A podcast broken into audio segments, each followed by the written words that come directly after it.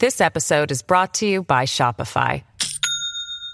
Do you have a point of sale system you can trust, or is it a real POS? You need Shopify for retail. From accepting payments to managing inventory, Shopify POS has everything you need to sell in person. Go to shopify.com slash system, all lowercase, to take your retail business to the next level today. That's shopify.com slash system. From the Fox News radio studios in New York City, giving you opinions and facts with a positive approach. It's Brian Kilmeade. Hi, everyone. Brian Kilmeade here. Uh, we're going to talk to Miranda Devine in a little while. And Miranda Devine is somebody I think you're going to hear from. You're not going to believe the new rules and restrictions on Hollywood now. If they want to be recommended or looked at or evaluated uh, to get Best Picture, Best Actor, Best Everything, there now is essentially demands of you have to be a certain amount of LBGTQ people on there, a certain amount of uh, minorities, those who struggle. You're not going to believe these new sanctions and requirements in Hollywood. Good luck with that. I always thought it was the best person gets it, and I always thought that was one thing pure about Hollywood. If you're a great actor that can fill up a, a theater, you're going to get the job. If you work hard, you know your copy, you're going to get the job. And now they're going to put in all this equal opportunity things in it, and or you don't get Best Picture, which means a lot of money and a lot of prestige. Miranda Devine on that. She did a great column in the New York Post on that. Uh, and we'll discuss it. 1 408 7669. Uh, we have a lot to discuss today. Of course, football starts tonight. That's the fun stuff. Uh, the other stuff that's going to be happening too. Uh, there's going to be a lot of racial justice things with the NFL. I'm getting looking at my email. A lot of you are upset by that. So uh, I do want to get to your calls, especially with this Bob Woodward book out. And with Joe Biden trying to feast on it, every time a Woodward book comes out, it seems like no president's happy. Today is no exception. Let's get to the big three. Now, with the stories you need to know, it's Brian's Big Three. Number three. American manufacturing is the old expression you heard your grandpop say, your grandmother, was the arsenal of democracy in World War II. Well, guess what? It's going to be part of the engine of American prosperity now. Not sure what he said, but I know he stole it from Trump. On the trail, in front of almost no one, Biden stumbles his way through a job speech in Michigan with a theme stolen from President's 2016 and 2020 platform Make it in America. The problem, Joe, uh, is Trump came up with that already. His track record shows he has no ability or intent to bring manufacturing back to America after 47 years and with a reputation of plagiarism and exaggeration. Is it smart to be adopting the president's doctrine? Number two. Come to Chinatown. Here we are. We're, again, careful, safe, and come join us. Yeah, come join us. Uh, that was Nancy Pelosi in March. The reality and timeline on this virus in America we're still dealing with now. Why the while the press is hyperventilating, we will go over the exactly what was done and not done leading up to today as Bob Woodward come, Bob Woodward's book comes out. Number one. Well, I think Bob really, to be honest with you, Sure, I want you to. I be. wanted to. Uh, I wanted to always play it down. I still like playing it down Yes, sir. because I don't want to create a panic. Woodward strikes again. President Trump spends nine hours, 18 separate interviews with Bob Woodward, and will now spend the next few days qualifying what's on the pages and the recordings we'll go over, as well as the 60 minute interview on Sunday and the follow up interviews after that. From the nuclear attack plans to the COVID action, we'll give you all sides. And, you know, I'm not thrilled the President of the United States going over this top secret nuclear plan with Bob Woodward. The problem I understand, I've interviewed him a few times, but they say that when he uses a subject, he makes you feel as though you're on his side. Whether you're a president powerful or a new president like President Obama, you feel like, okay, I'm, look, I'm a little wary, but this guy likes me. Well, it turns out he wants a big selling book and whatever it takes. Donald Trump did not cooperate with his last book, Fear, and it was not good. Fear had very little new information in it. So the president wasn't happy with the book Fear. And he also looked up to Bob Woodward, kind of liked him. You know, he, he kind of grew up with Bob Woodward. So this time, on the urging of Senator Lindsey Graham, reportedly, he said, look, he's going to write the book anyway. You might as well cooperate. I don't think anyone thought he was going to spend nine hours over the course of months with Bob Woodward. To me, that's just not smart at all. But it shows the confidence the president has in his ability uh, to win people over. Now, some of this stuff I don't have a problem with. I actually don't have a problem with the president describing the virus and how he wanted to handle it. You know, JFK was somebody, I'm going to tell the whole country we're on the brinksmanship with Cuba and Khrushchev and the world could end and that's it. And FDR says, don't worry about it. We're going to come back, even though we had no army, uh, we had no tanks, we had no armament, and we just got bombed in Pearl Harbor. George Bush, we remember after 9 11, it seems like yesterday, we're coming up on 19 years now. He says, Don't worry, they're all going to hear us then. We watched a president get his footing, uh, and we saw the disjointedness early. For the President of the United States, we're getting hit with a pandemic that there is no, uh, no reservoir of experience for. He was reassured by the CDC. We have a test, no one had died. And here's the president talking about this to Bob Woodward uh, in tapes and the president knew he was being taped the entire time. And I think Woodward taped absolutely uh, everything. So here is uh, the president, uh, the president talking to Bob Woodward. Uh, so let's listen. It's also more deadly than your, you know, your even your strenuous flus. You know, people don't realize we lose 25,000, 30,000 people a year here. Who, who, would ever think that, right? I know. It's I mean, it's pretty forgotten. amazing. And Uh, then I say, well, you is that the same thing? Do For This is uh, more for- deadly. This is five per. You know, this is five percent versus one percent and less than one percent. You know, so this is deadly stuff. So that's the book. It's in Rage, right? So he's describing this in March. And he's saying this is deadly, more deadly. And he says, I choose not to alarm everybody about this. Cut two. Well, I think Bob really, to be honest with you, Sure, I want you to. I be. wanted to. Uh, I wanted to always play it down. I still like playing it down Yes, uh, because I don't want to create a panic. That's his approach. Oh, in this book, Anthony Fauci evidently uh, mocks the president's to somebody else uh, attention span. But John Roberts talked to Anthony Fauci last night, and, and everyone's saying, well, the president let people die because he waited so long. Let me just remind you what the president did. On the 31st of January, he puts out a proclamation stopping flights in from China. Also, on the 31st of January, Joe Biden stated, This is no time for Donald Trump's record of hysteria and xenophobia, hysterical xenophobia, and fear mongering to lead the way instead of science. He told that to Reuters. The president is, this to me is not earth shattering. Anthony Fauci, cut three. I didn't get any sense that he was distorting anything. I mean, in my discussions with him, they were always straightforward about the, the concerns that we had. We related that to him. And uh, when he would go out, I'd hear him discussing the same sort of things. So Fauci says disparaging things about the president, but went to bat for him last night. He says, I don't remember saying this. In every Bob Woodward book, there's this dicey gray area with a subject or subjects.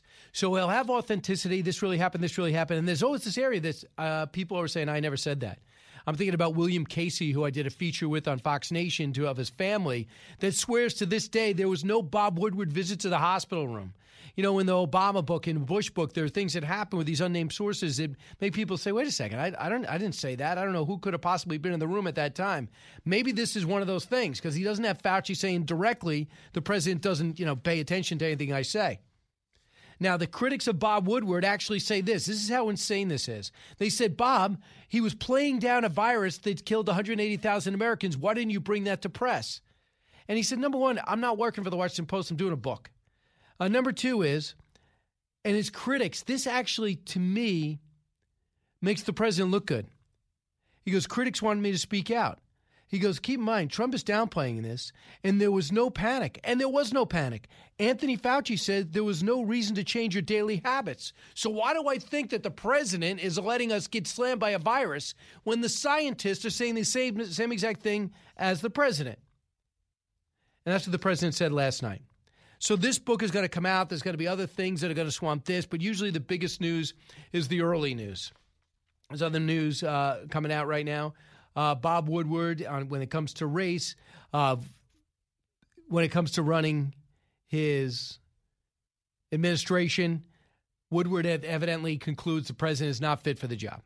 much like a lot of people and a lot of his critics, not fit for the job. They said George Bush was too dumb to get the job. His father didn't have it. He wouldn't deserve it. Uh, Bill Clinton, obviously, his behavior, he wasn't fit for the job. Dereliction of duty was talked about, a book first written uh, during the Kennedy years. LBJ, they said he got overwhelmed by the job. Everyone's going to have an opinion. And for Bob Woodward to be critical in his second book, like he was in his first book, to me is not big news. But Joe Biden sees an opportunity here. Cut 11. What's your response to this news about what he was telling Bob Woodward on February 7th? It's disgusting. We learned this on the day that 100 returned 190,000 Americans dead, and he knew this. I understand he had just gotten off the phone when he did the first interview with Woodward. He'd just gotten off the phone with Xi Jinping, where he's praising Xi Jinping about transparency and this is nothing to worry about and this is going to go away like a miracle. Listen, he thought he was being transparent, and he wasn't, all right? This guy thought that China was going to be a great uh, member of the world community. But I told you what Joe Biden said on the 31st. The American people need to have a president he can trust, no xenophobia, no hysteria. That's what he said. Now, Jake Tapper was referring to an interview the president did on the 7th with Bob Woodward. But listen to Joe Biden, cut 17, on February 28th. I want to talk a moment about the coronavirus. And uh, I just want to say a few things to set the record straight. Barack and I, uh, when we were as president and vice president, uh, we took on the virus that was threatening all of Africa and, uh, and the rest of the world. And we set up a mechanism that, uh, that worked. But I want to take a moment to say it's not a time to panic about coronavirus, but coronavirus is a serious public health challenge. Okay. Serious challenge. Don't panic. What's the president saying? Don't panic. February 7th. Three weeks later, he's saying not to panic. On the 31st, not one American had died. The CDC assures the president we have a test for this, is going to keep it in California. I had no idea, and still to me has not been fully flushed out, how this virus got to Europe and when the Europeans came to visit places like New York and Boston, how it got here to this day. But you want the president who spent his life in business to be able to disseminate about a pandemic, the likes of which we haven't seen for over 100 years. So he's not the only one not panicking. Guess who else is not panicking? Nancy Pelosi. February 24th.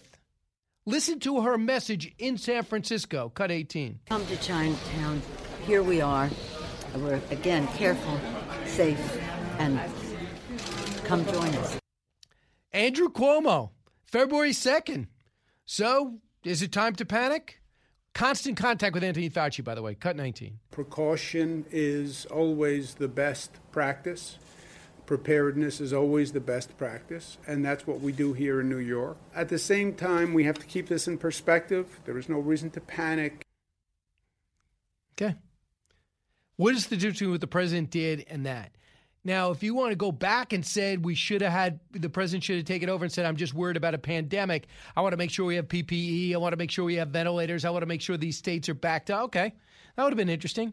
John Bolton, one of the things he did is take the chemical, the biological warfare division, and put it with the um, and put it with the pandemic division. He merged it together. He said they do in redundant things.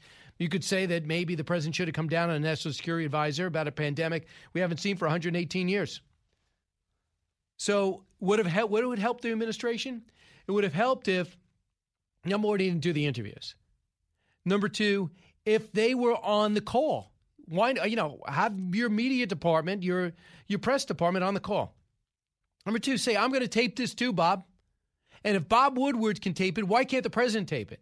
So at least his staff today could be going through all the tapes and they're not going to be blindsided about 60 minutes. And believe me, they want to blindside and catch the president flat footed.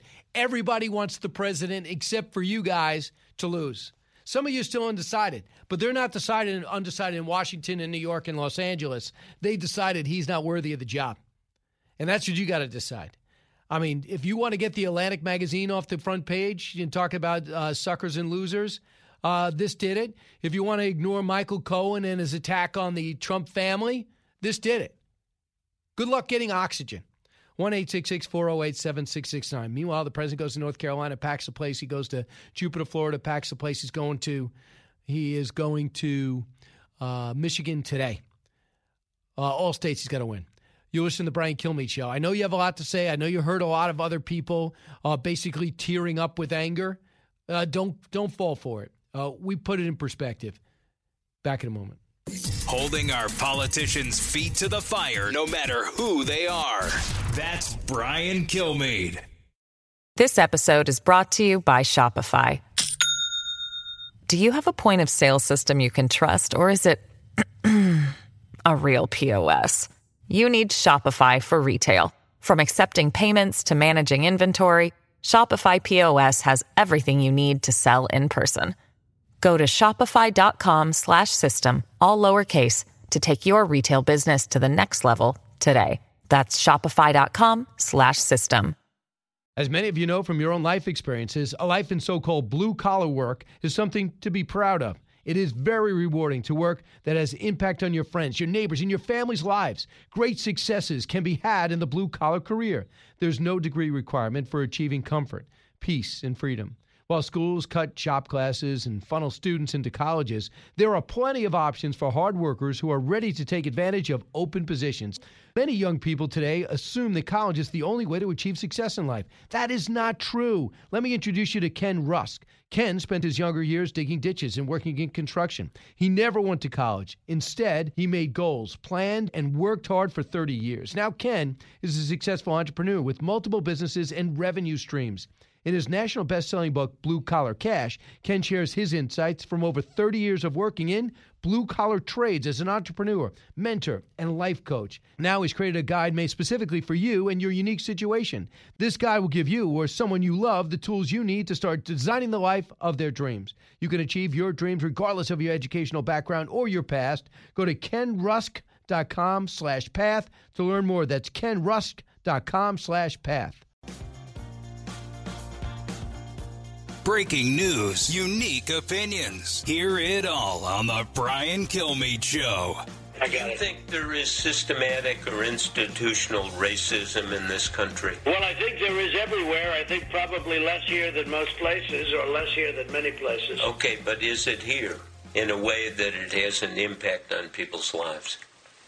I think it is, and it's unfortunate, but I think it is. There's nothing wrong with anything about that statement about uh, institutional racism. I think it is. It's a lot better here. Absolutely. I think most Americans agree with that. And I was expecting something more extreme. And believe me, if he said something extremely unorthodox or unacceptable about race, you wouldn't even have heard anything about the coronavirus. It would have been the number one thing to try to take him down. But he went on a little bit more about race, did to Bob Woodward. Again, it's all uh, tape, cut eight.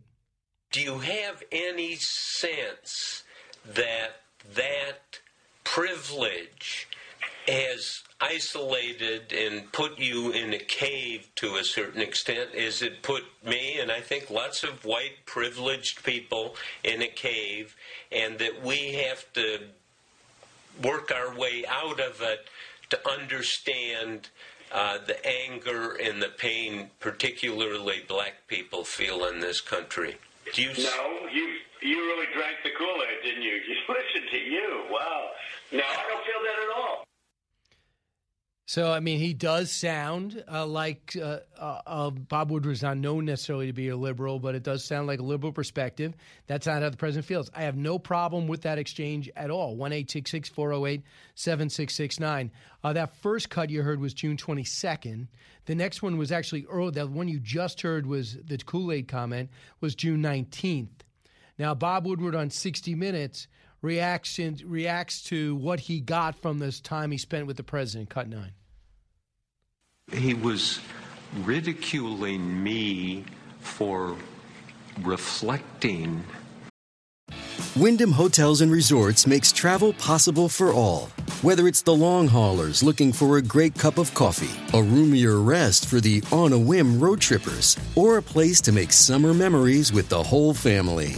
No matter who you are, where you're going, or why, with 24 trusted brands to choose from like La Quinta, Days Inn, and Super 8, your Wyndham is waiting. Get the lowest price at wyndhamhotels.com. Restrictions apply. Visit website for more details.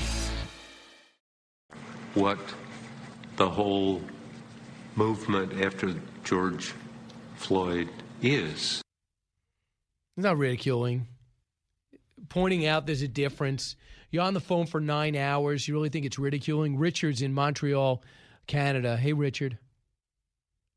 Hi, Brian. What do you think about yeah, all this? um, yeah, uh, Woodward is. A lot of people are accusing Trump of being a mass murderer, but I speak to Dr. Zelenko. He thinks the people who lied about hydroxychloroquine, which he knows works, are the mass murderers, not President Trump, because President Trump was right about hydroxychloroquine. You just have you just have to speak to dozens and dozens of doctors who are treating patients all over the United States with this drug. I and heard. works, and there's no doubt about it. and it's very tough to get. Do you know you have to order it in Canada to get it now? Uh, people, even I know doctors trying to get it, they can't get it because it's so politicized because the president liked it. And for certain people, especially if you catch it early, combined with zinc and another uh, and vitamin D, it has shown a lot of success. But we're not allowed to do this because everything's politics, even medicine. We're going to come back, talk to Miranda Devine about politics and Hollywood. New from the Fox News Podcasts Network. My name is Kennedy, and welcome to my podcast, which will, I humbly say, single handedly save the world. You're welcome. It's Kennedy Saves the World. Subscribe and listen now by going to foxnewspodcasts.com.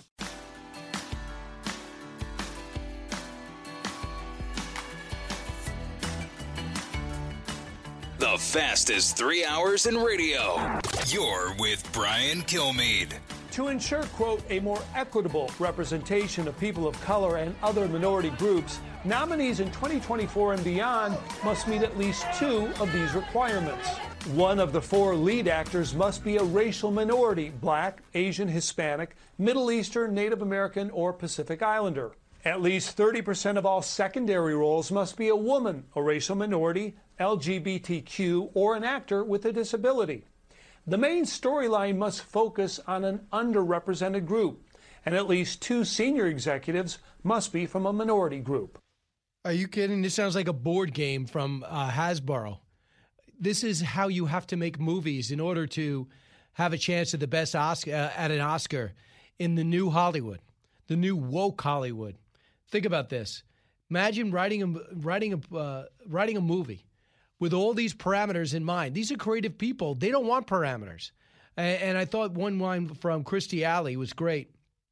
Kirstie Alley came out when she saw this and said, well, "It's like telling Picasso what to paint. Why would you do that?" And she goes, "Where she, at least she had the guts to come out and say it and be critical of it." Well, somebody who found all this out broke it down for me this morning and alerted me to how serious and how what a joke this is. Is Miranda Devine, New York Post columnist. Miranda, welcome back. Good morning, Brian. Great to talk to you. Miranda, I'm, I'm shocked at this. Uh, in in the cast A, if you want to be in the A category, 30% of your cast has to be women or LGBTQ or disabled. Wow. So someone's got to explain. Maybe you could be dyslexic. Does that qualify to put me in a leading role? Or do if I have a club foot, might I be finally get famous? Look, who would know? It is just a joke. It really, I, I read the press release about four times because it just seemed like parody. You know, it was the Sunday Night Live skit. It is just like something out of the Soviet bureaucracy from, you know, 50 years ago. It is just unbelievable that these people have got themselves into this trap. And it is a trap because you're not going to create great art from these kind of edicts. Um, of course you're not. It's just some sort of bureaucratized, authorized nonsense. And any artist worth their salt, like Kirstie Alley, is going to complain and not going to want to be part of this club. It's just, um, you know, any person with any common sense looks at that and says, you have lost your mind. So you write in your column how many of these best pictures would actually qualify for this category now because of this new criteria. 1917 a world war one movie. I don't know. Is that is that morally defensible? Not to everybody. Uh, braveheart how many people got killed? He got he got drawn and quartered at the end. I didn't know if i saw somebody with a lisp or something wrong with them that would qualify them. Uh, gone with the wind we already know how terrible that one is. One flew over Yeah. the cuckoo's nest people think we're depicting mentally ill in a bad way I mean, this is unbelievable. Hollywood started it, and now they have to live with it. it's political correctness gone mad, and it's the the old story: get woke, go broke because no one is going to want to watch these movies. They are going to be unbelievably awful. And, you know, already the Oscars is a joke. No one really watches it anymore. I used to love it. Now it's just, you know, you get a few tiny little morsels of something interesting, and the rest of it is just, uh, you know, Soviet agitprop. It's just doing the woke thing, every single thing that comes out of their mouths, the, the movies they make, many of them now flop. That's why they've gone back to doing reruns of remakes of old movies that, that were successful in the old days. You hardly see anything that is original or creative coming out of Hollywood now. And that's why, for instance, what, what happened last year, which won Best Picture? It was Parasite. It was a Korean movie, not an American movie, because you know, American movie making, which was the you know, Americans invented movie making.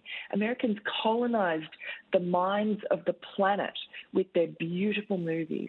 And um, and it was a great way of spreading the American way. But now, what are they spreading? Just politically correct, mind rotting nonsense. Sound of Music. Too many white people. It can't work. You also point out in a B cat. They point out in a B category uh, in a leadership position, director, producer, or writer, cinematography, you have to have at least two uh, minorities in those leadership positions. Uh, so internships, I mean, it isn't so much uh, equal opportunity employer. This is really drilling down on storylines. And let's say you have a great producer director with great synergy. Maybe it's Ben Affleck and Matt Damon in their 20s who had who wrote this great movie and, and rose to the fame they're still experiencing today. Would they qualify? They're too white. Mm-hmm. Brian, no, because they're white, they're male, they're heterosexual, and they're cisgendered, which means they haven't had a sex change. So, you know, look, I'm a woman. I count in these categories. I don't consider myself a victim. I don't want to be given a quota to, to, to get a leg up on anyone else. What this does is it actually cheapens the achievements of those people within those supposed victim identity categories who do make it on their own. Um, you, you, what you do is you you empower and embolden the worst people, the people who are just chances and grifters and just want a free ride through life. And you end up destroying the product that you're supposedly helping. And the reason they've done this, the Academy, Hollywood, is because they have been cowed into submission by the whole BLM Antifa bullying that we've seen the last three months across our country. And if, if history tells us anything, it is that appeasement never works. It's like Winston Churchill said you're feeding the crocodile in the hope that it eats you last. The other thing, Miranda, and I can't speak to this directly, but movies to me seem to be the ultimate meritocracy. If you could sell at that theater, if you yeah. can sell a movie, if you can become that character, if you are easy to work with, you get jobs. If you get lucky, you go on enough auditions, you break through. But now they're changing that. They're putting their hand on the scale. And now the, the actors that want to put in their time, they go, wait a second. If I'm a white mm-hmm. guy without a limp why am I bothering? And if I do get that job because I'm missing a finger at birth and I can be the disabled category that allows this movie to get the to get a best picture, I don't want the job. Yeah. It, well, exactly. You know, meritocracy, it's about working hard. Yeah. It's about making the most of your God given talents. And why do you want to discriminate against someone who's doing that just because of the way they were born. People can't help being born, yes. whatever colour, whatever race, whatever sexuality, whatever ethnicity, whatever they are. You know, I can't help being born a woman. You can't help being born a man. We just are what we are, and you make what you can out of your life. And becoming an A list actor does not come easy. It doesn't get handed to these people on a silver platter as much as we would like to think that. You know, they they have had to work incredibly hard to get those jobs. And it just guts anybody's sense of ambition to say, well, you're not going to get it because of your genetic makeup. Miranda, you know, the only place that probably it is who will put in the best player is sports. How soon till sports says, Uh, not enough, uh, you know, not enough black offensive linemen, uh, not enough white wide receivers. I mean, is that what, and is that going to affect sports, which is trying so very hard to be politically correct now? Are we going to be talking about that in six months? Well, Brian, you put your finger right on the hypocrisy. You know, there you have, you know, the NBA just running around lecturing us all, being morally superior, these, you know, multi million dollar sportsmen. And yet you couldn't get a more, a less diverse group of people than basketballers, you know? And that, why is that? That is because they have an innate talent and they work hard at it and they want to do it. So, what will it do to sport if you now say, just like you say, that you have to have quotas yeah. to reflect the makeup of American society? So you'd have to have women, you know, have to have white people, um, short people, fat people, you know, disabled people. How's that going to work? It's the same thing. This is what they wanted, and now it's all turned on them. Uh, I think about Al Franken and the politically correct uh, clowns in Washington. Next thing you know, it all turns on him. And all these other people caught it and get canceled because they tried to cancel everybody else. Hollywood condescendingly looking down at the rest of the country, giving their speeches of sanctimonious speeches while they receive their trophy, are now in a situation where they're being examined with the same microscope. And I don't know if the pushback has to start there, but it's got to start somewhere. Perhaps, Miranda, final thought, it does. Find maybe some very powerful directors and writers will say, excuse me, I can't live by this. I don't have a theme to go with that. Or they're going to leave the academy and just start making movies. Absolutely. And look, it's a classic example of the revolution always eats its own. And you have to take a certain amount of delight in that, I think. Right. I just know that Rocky Three was the best Rocky and deserved some type of Oscar, and I don't think it would have fit any of these categories. Um, Miranda Devine, thanks so much. Great to talk to you, Brian. One eight six six four zero eight seven six six nine. We're talking about the Bob Woodward book. We're also talking about facts from fiction, about the timeline of the coronavirus, how people are going to feast on this. Is this going to change any votes? I don't think so. Brian Kilmeade Show. Educating, entertaining, enlightening. You're with Brian Kilmeade. Jason in the House, the Jason Chaffetz podcast. Dive deeper than the headlines and the party lines as I take on American life, politics, and entertainment. Subscribe now on FoxNewsPodcast.com or wherever you download podcasts.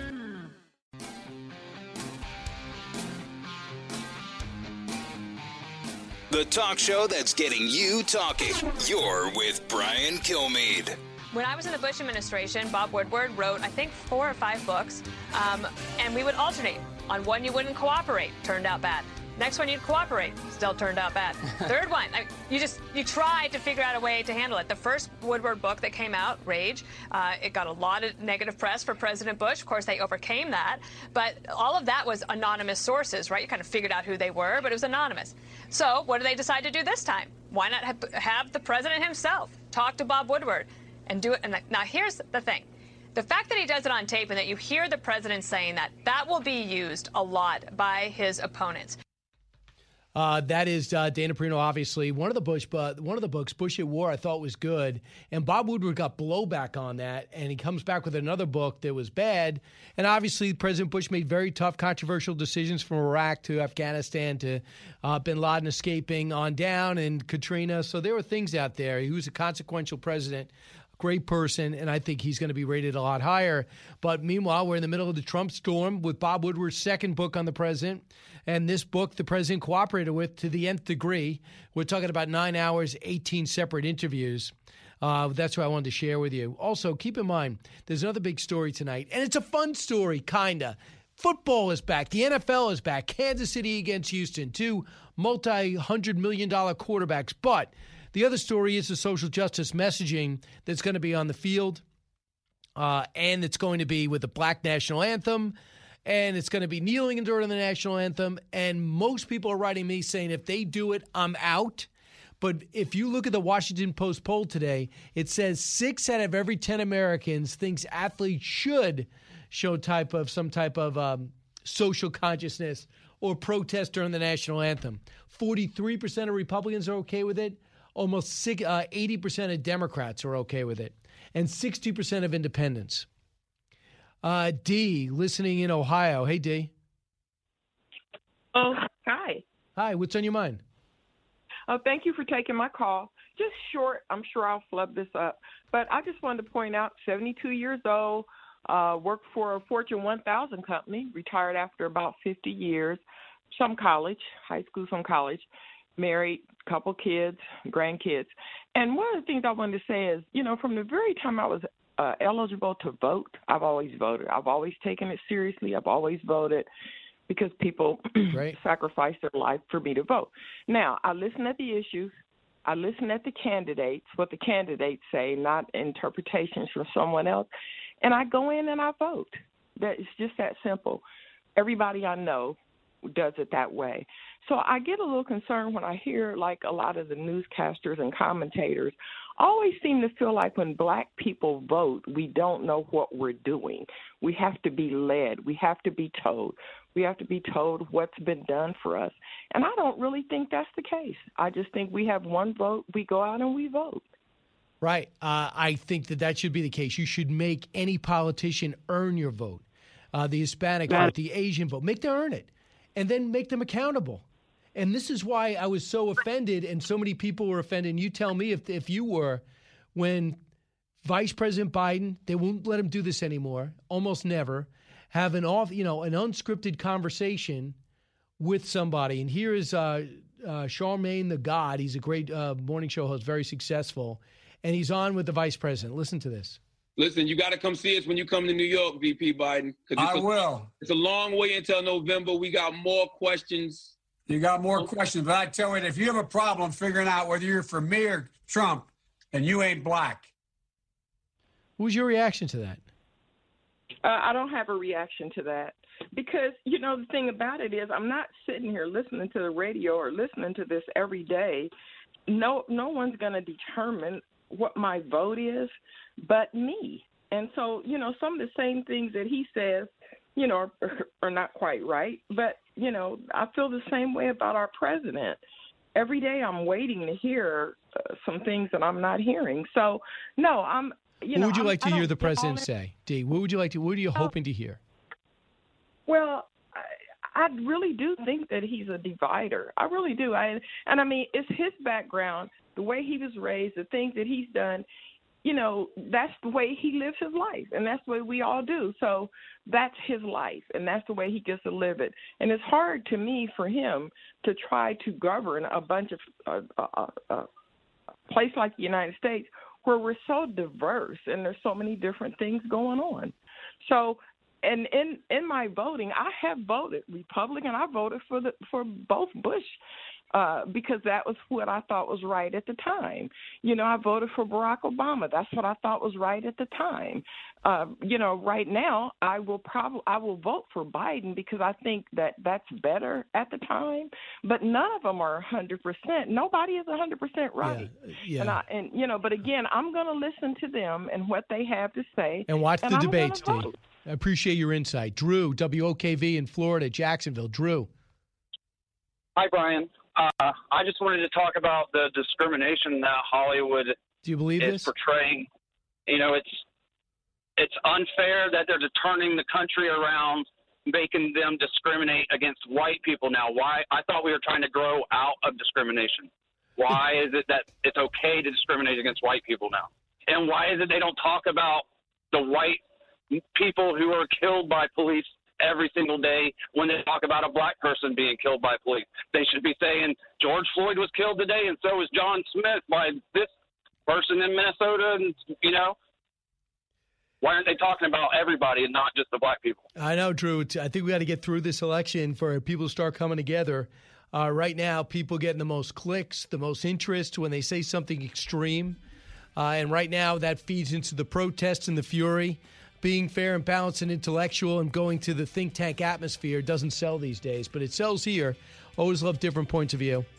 Hey, go to BrianKilmeadshow.com. You can stream the show anytime. You can listen to it on iTunes as a podcast, on Spotify as a podcast, on iHeart as a podcast, And, um, and we could always always get your feedback on briankilmeade.com.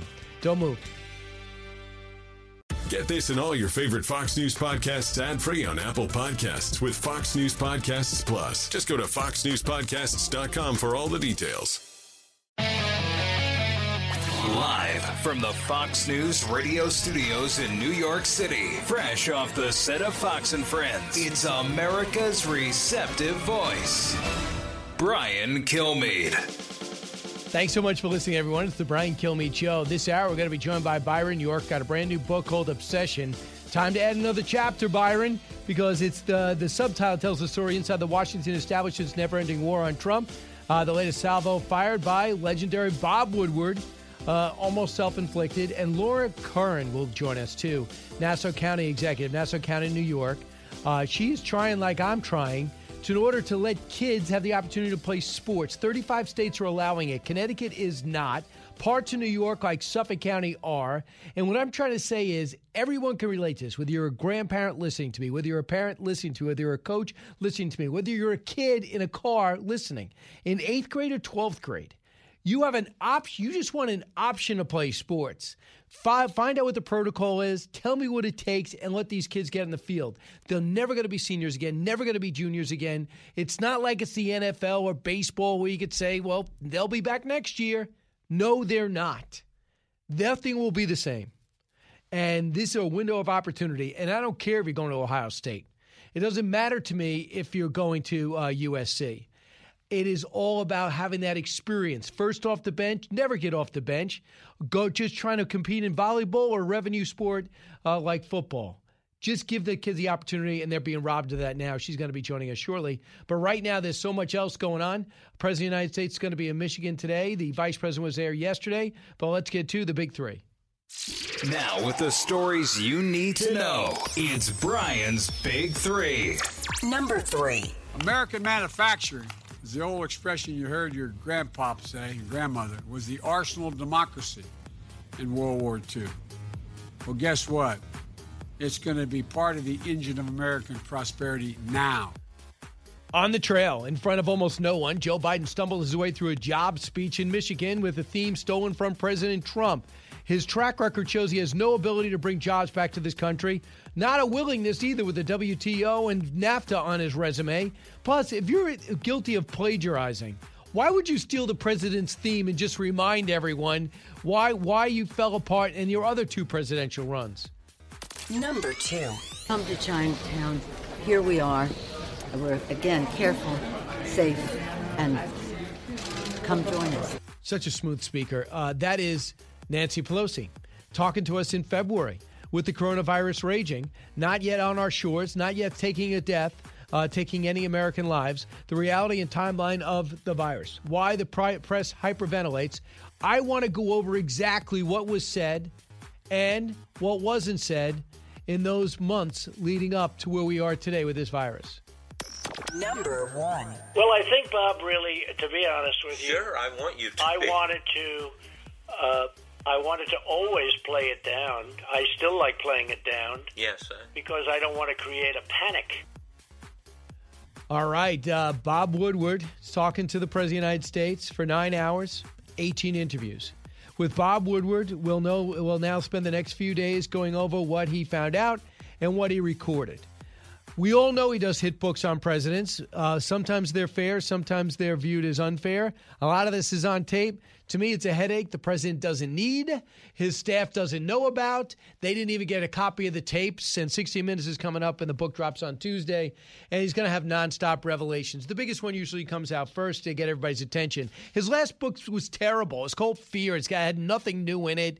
He's talked about the president and his style, but this one's got Mattis ripping the president as unfed and uh, former Senator Coats, for former uh, DNI Director Coats, saying he thinks Putin has something on him. Anthony Fauci saying he doesn't have much of an attention span. But for the President of the United States, he doesn't care about all that. He knows what he brings to the table. He thinks he's doing a good job, and he wants four more years. Here's a little of what the president's talking about. And you're going to hear, I'm going to play him back to back. But this is the thing. People are saying oh, the president knew how bad this virus was, didn't tell anyone. That is such a simpleton way to approach this. Cut one. It's also more deadly than your, you know, your even your strenuous flus. You know, people don't realize we lose 25,000, 30,000 people a year here. Who, who would ever think that, right? I know. It's I mean, it's pretty forgotten. amazing.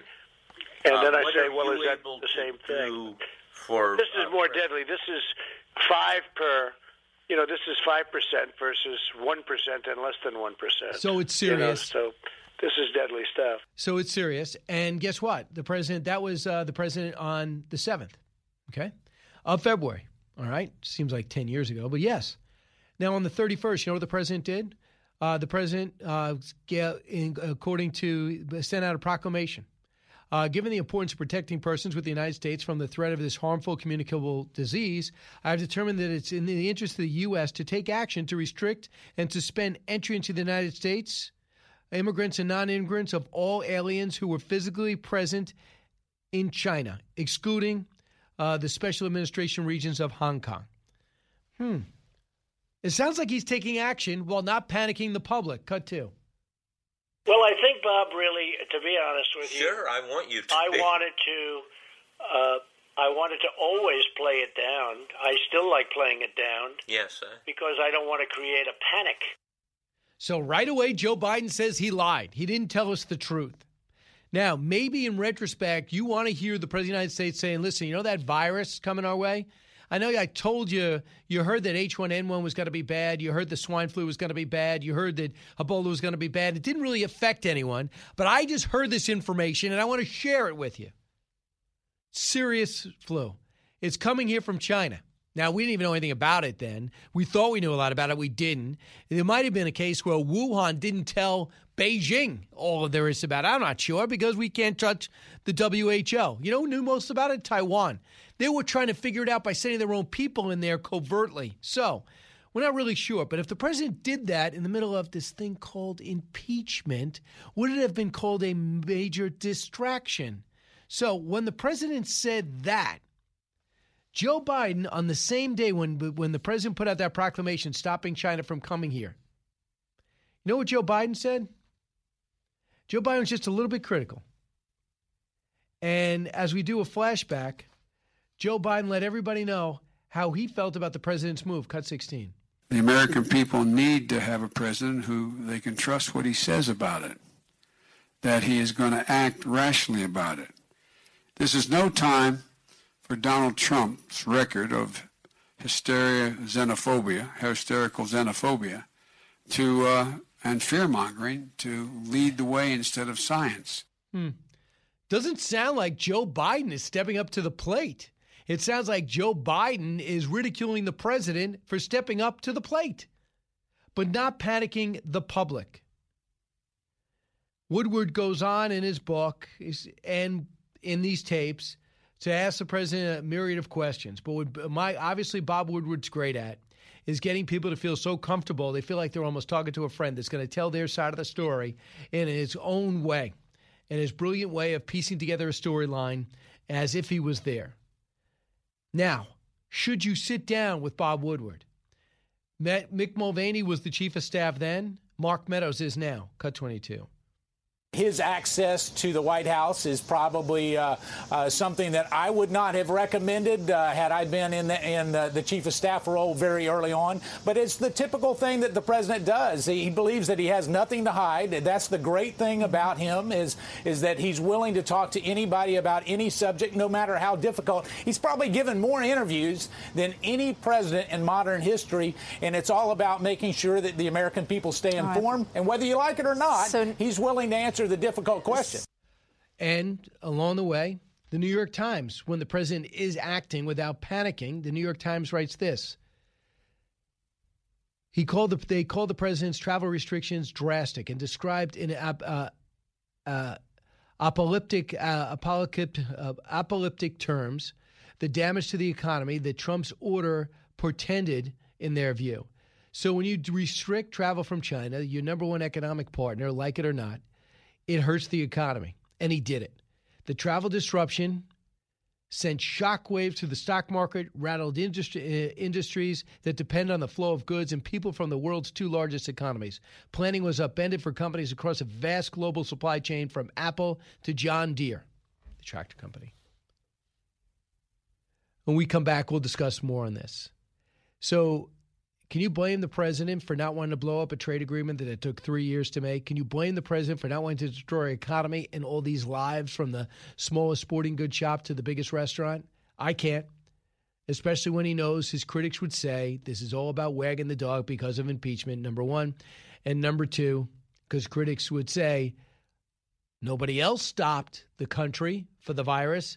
And at this point, not one life has been lost.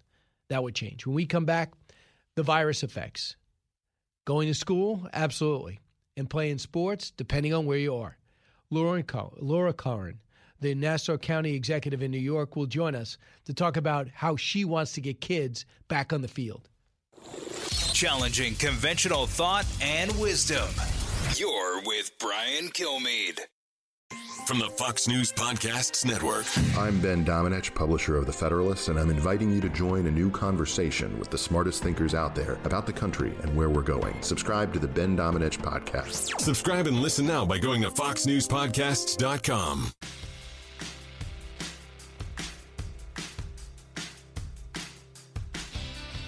He's so busy, he'll make your head spin.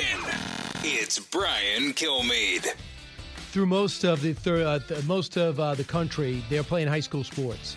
In fact, 35 states overall in most counties. In fact, uh, the ones that aren't, uh, sometimes it's flat out illogical. I, I, interviewed four football players yesterday on Fox and Friends in Connecticut, where the numbers are below 1% of positive tests, and they're told they can't play football because it's football. Other sports can play. In my town, even though we're national, we have WABC, WRCN listeners. Uh, in my county in particular, they're not playing sports. One mile away from my house, Suffolk County, they're playing high school sports. And what's the big deal, you say? Well, if you ever played sports, coach sports, ref sports, um, you understand if you have a kid that age, when you play, no matter how many goals they score or touchdowns they catch, these are indelible memories they'll never forget and team bonds uh, that oftentimes last a lifetime. That's not going to happen now and the numbers are so low in this area, to me, it defies logic. And it also defies logic to Laura Curran. Under her leadership in Nassau County, as she's an executive here, they have driven the numbers down below 1% positivity, and it's been uh, gradually opening up for the last 100 days. But for some reason, they can't play sports. Uh, executive Curran, welcome uh, to the Brian Kilmeade Show. Happy to be here. Thanks for having me. So, Laura, what's it going to take for the high school and the boards of education to listen to you and find a way to get these kids back on the field? You know, I think we've proven in Nassau County that we can reopen and we can reopen safely. We have indoor dining, it's been going very well. Uh, the gyms are open, the bowling alleys are open, uh, most businesses are open. There are still some that aren't, like movie theaters and catering halls. But the fact that we've driven down the numbers while reopening tells me that we can resume fall sports. And by the way, kids have been playing sports throughout the summer, organized sports, that we can do it safely. So I'm, you know, I've been speaking with many superintendents, and I got to tell you, there's a full spectrum of opinions among superintendents. Some agree that we should be able to open, others are a little more cautious. And I understand the safety concern. I understand that safety is always number one. But my argument is I know that we can find a way to do it and to do it safely. So knowing that the window's closing and knowing that Suffolk County, and if you're national, it's a big county, is doing it right next door, is that showing the template and a way forward to the supervisors that are sitting on the sidelines?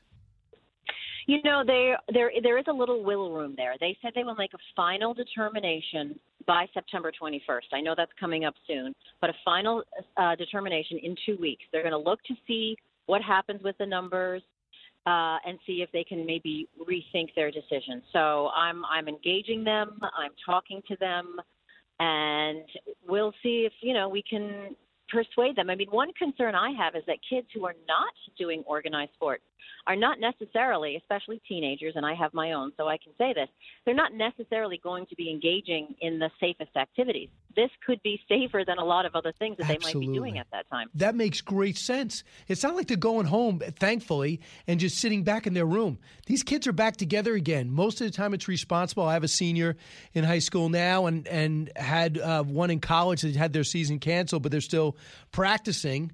And as you said, they're playing club sports There's been a few rallies to get these kids back in the field by kids. Here's an example of one Calhoun high school freshman. It was heartbreaking to hear that we have to wait another like uh, four months, I believe, to start sports training again after a three month quarantine and a whole long summer that we still can't play sports again. It's just an idea. They, they just feel let down. And I also think it's an opportunity, Executive Curran, to show kids we're going to find a way. You know, when in doubt, you know, you find a way. You do things responsible, but you find a way instead of knuckle under. Your thought? You know, that's such an important lesson. Life throws curveballs at us, no pun intended, as we've seen all year, all 2020. It's been a bunch of curveballs. But I think if we show that we can be nimble, we can show that we can handle it, and we can help our kids not only learn important skills on the, on the field, but learn how to be resilient in life because life will throw curveballs at you. And guess what tomorrow is? No one has to tell you 9 11. Yeah. Uh, New York. Yes, that's right. Long Island. So many people lost their parents or a family member either fighting to save people or because they went to work. And we had to come back and explain to second graders and 11th graders that their parents aren't going to be around anymore. And somehow life had to go on and they had to get safety protocols and things were canceled, but they weren't canceled forever. It was back to back to the grind, you know, go back to homework, back to school uh, while learning from our past. And I just think that a lot of people look at you and say, well, she could put everybody back on the field. The way it works, just like the president can't make every governor or mayor do what he wants, you can't make them play. Correct, correct. But I can have constructive conversations and I can make the case. I can advocate, and that's something that I've been doing. And you know, you know, it's interesting, Brian. You talk about 9/11. That was a crisis that we faced together, and things, life found its balance again. It was different.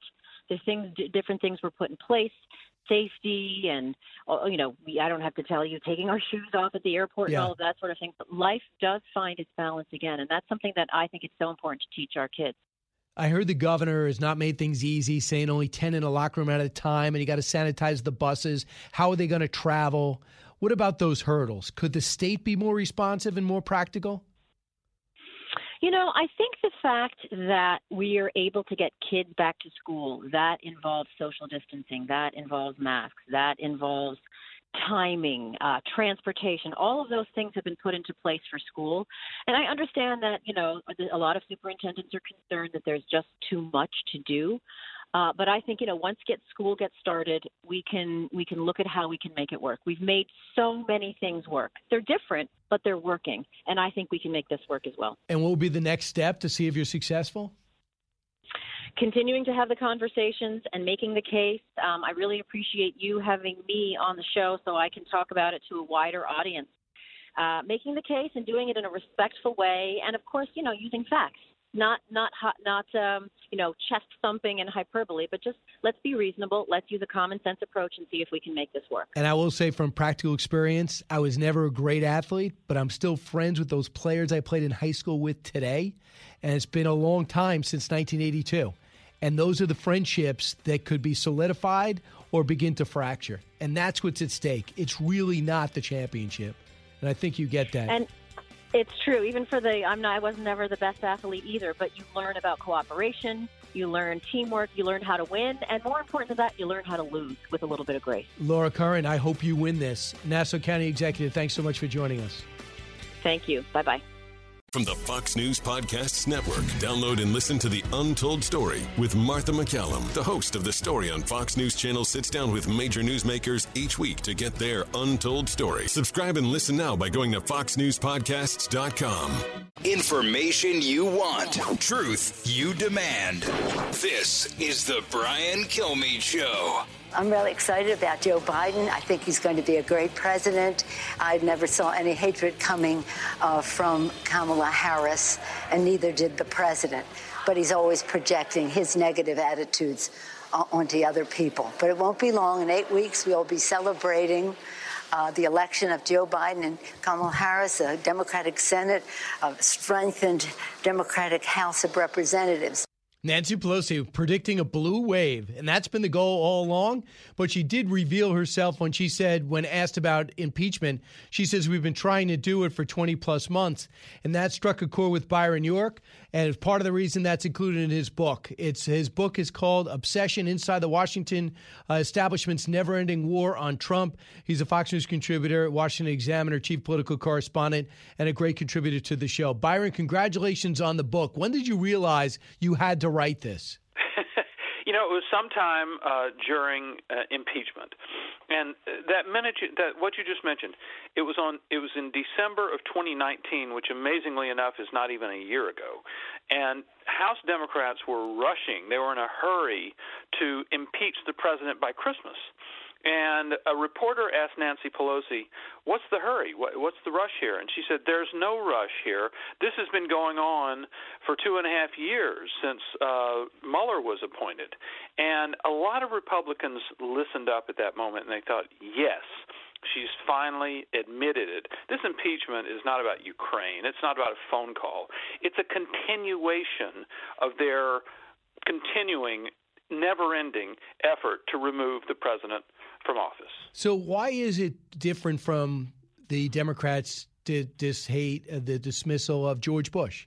Why is it different than Ronald you know, Reagan? That's a, that's a good question. Uh, you know, with with Bush, there was an enormous amount of uh, opposition to the Iraq War, uh, but Bush didn't lose the uh, his midterms in 2002. That was right after September 11th, and he didn't lose the House, unlike Bill Clinton, unlike Barack Obama, and unlike Donald Trump. So he did not have the opposition party, and I think one of the things I talk about in the book is Democrats first started talking about impeachment uh, very early in the Trump presidency.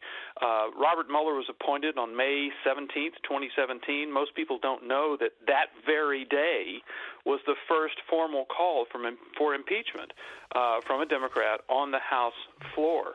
So it, it had been it had been going on for a very long time, and with um, with Bush he didn't lose to the opposition party, and there were some some people like John Conyers, a senior Democrat Yeah. at the time, who did want to impeach George W. Bush, but never happened. I think the opposition to Donald Trump has been emotional, out there, hair on fire, of a different type that we saw with Bush. If it was anything but Donald Trump's personality of take on all comers, don't don't leave any uh, punch unanswered. Do you think they would have been just left by now? Find out a way to just to bow out of this because of the constant pressure. I don't know. They uh, they they were extremely. They they never reconciled themselves to losing the 2016 election. There's just just no doubt about that. And you know there was that famous Washington Post story. Um, and it said the effort to impeach President Trump has begun, and it was posted on the Washington Post website at 12:19 p.m. on January 20th, uh, 2017. That is, Trump had been president for 19 minutes at that point. So this has been going on um, a very long time. And one of the extraordinary things that we see is in this book is you know uh, uh, Democrats are determined to impeach Trump over Russia. They've won the House. They're going to impeach him over Russia. Then the Mueller report comes out, and it's a bit of a dud. Mueller cannot establish that collusion ever happened, and that was the key thing he was supposed to investigate. But Democrats didn't give up. They wanted Mueller to come uh, testify in Congress, and they thought that could give them a Watergate moment, and it'd be really dramatic, and that would convince everybody to remove Trump from office. And that was a disaster. But they still didn't give up. And what what happened was after the Mueller testimony, a lot of Republicans kind of let their guard down. They relaxed. They thought, "Wow, finally this long Russia ordeal is over." Um, but they didn't know that at that very moment, Adam Schiff was working on a new plan, uh, what would involve a whistleblower and the whole Ukraine uh, allegation. So they have been incredibly resourceful and persistent in doing this. No question. And that's where the matter of weeks you heard about the Ukraine call, and then by August you heard about uh, uh, whistleblowers, and next thing you know, impeachment hits traction, and that led, just like Clinton's impeachment, uh, led to ignoring Al Qaeda.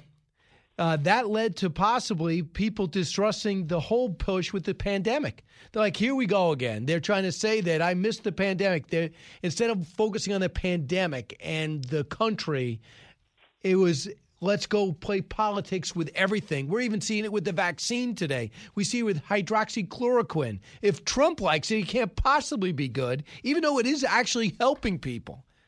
You know, it's it's interesting these conversations about the early days of coronavirus and Joe Biden, you know, writing an op-ed and at the very end of January and the president stopping China travel at the very end of January, talking to Woodward in the first week of February. I mean, what's amazing about that was was anything happening during that time? There was an impeachment trial Yeah. of the president in the Senate and it was supposedly the biggest deal in a million years, and it was going to uh, it was going to sink President Trump's chances for reelection. It was the biggest thing in the world, and then we all know the Democrats recently had their virtual convention. They had four days to talk and talk and talk, and they never even mentioned impeachment. Uh, right. And then Joe Biden coming out yesterday and saying the president lied, the president lied. I just want everyone to understand that Joe Biden, after the president evidently lied, which he didn't lie, when he said he wanted to play it down on the 31st of January, he actually comes out and he stops travel to China. And here's what Joe Biden said the very same day, cut 16. The American people need to have a president who they can trust what he says about it, that he is going to act rationally about it. This is no time for Donald Trump's record of hysteria, xenophobia, hysterical xenophobia, to uh, and fear mongering to lead the way instead of science. And science is what was leading the way to the president offering the ban. Why is he not being very- held accountable for that? Yeah, it's the very end of January, and uh, when uh, when Biden says that in reaction to Trump's China move, and you know, go to the internet and look up pictures of Biden rallies. There's one in Detroit on March the 9th. It's an old-fashioned rally that we used to have before all this coronavirus stuff. People packed together, and um, nobody's observing any uh, any precautions because they they don't even know about coronavirus or they don't think it's a problem at that time. So Biden has continued to hold rallies. I think he, the last one was on March the 10th, and if you remember, just a, couple of days ago, Peter Doocy asked Biden this question. He said, "You know, if you if you issued this warning and you knew how serious coronavirus was so early on, why did you keep holding rallies into March?" And Biden's answer was just pure sophistry. He had no good answer for that at all. Uh, we're talking to uh, Byron York. His book Obsession is out. And Byron, just so people get an understanding, you mentioned in December right away the, the case for impeachment begins. But to be specific, Jill Stein contended some of the uh, wanted uh, asked for a recount. Remember the Russia story happened almost immediately. They were trying to get delegates not to report on the uh, for the uh, for the uh, the electoral the electoral electoral college. You know, I tell that story in the Yeah. book. There's an interesting moment in and Joe Biden's uh, in the middle of it. Yeah, they the Democrats, you know, cannot reconcile themselves to Trump's victory. And uh, before election day, uh, before inauguration day, of course, I believe on January the sixth, 2017, Congress meets and they certify the results of the Electoral College. And this is supposed to be just a ceremony, okay? It's a done deal. It's a ceremony. And the Senate comes over to the House chamber, and uh, people say that, well, the delegates from the great state of Arkansas are all in order, and they're blank, blank, blank. And what surprised Republicans is Democrats had a plan to disrupt that, and they challenged the Electoral College uh, electors from several states on the basis that Russia had helped Trump win the election. And here again, this is a this is historically, traditionally, a ceremony that people go through, go to, and it's kind of a happy event.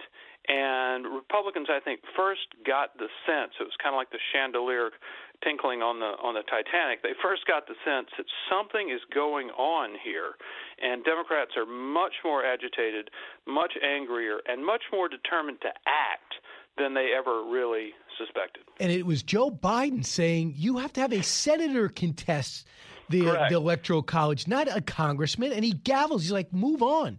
And Yeah, you, Joe you Biden, talk about, by the way, yeah. was the was the sitting vice president at the time, and yeah. he was the presiding officer over this certification of Donald Trump's electoral victory. And and as per the rules, he had to uh, strike down each of these objections. And at the end, when when it's finally over and Trump is actually declared the president, the winner of the electoral college, um, Biden slams down the gavel and looks over, and Paul Ryan, the Speaker of the House, is kind of laughing, and Biden says, God save the Queen. I don't know what he meant by that, um, but uh, it was clearly had been a kind of a tense and crazy moment that everybody had thought was just going to be routine. And you remember the boycott of the inaugural?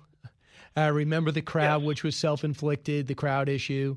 And next thing you know, I would love to have just, all I said, and, and my, and, Everybody here is tired of me saying it. I just want to see him president when the issues are the biggest challenge. We never it's always a personal attack, some type of thing that keeps keeps President Trump from going straight down the road of being president. Yeah. Well, the the electorate is really divided between people who look at what Trump has done. They look at judges, they look at regulation, they look at taxes, they look at defense spending, and they they support all that, and they don't look at the hair on fire controversy of the day. Um, that people who today the Woodward book is more important than anything, and last week the Atlantic article was more important than anything, and the week before that the Post Office was more important than anything.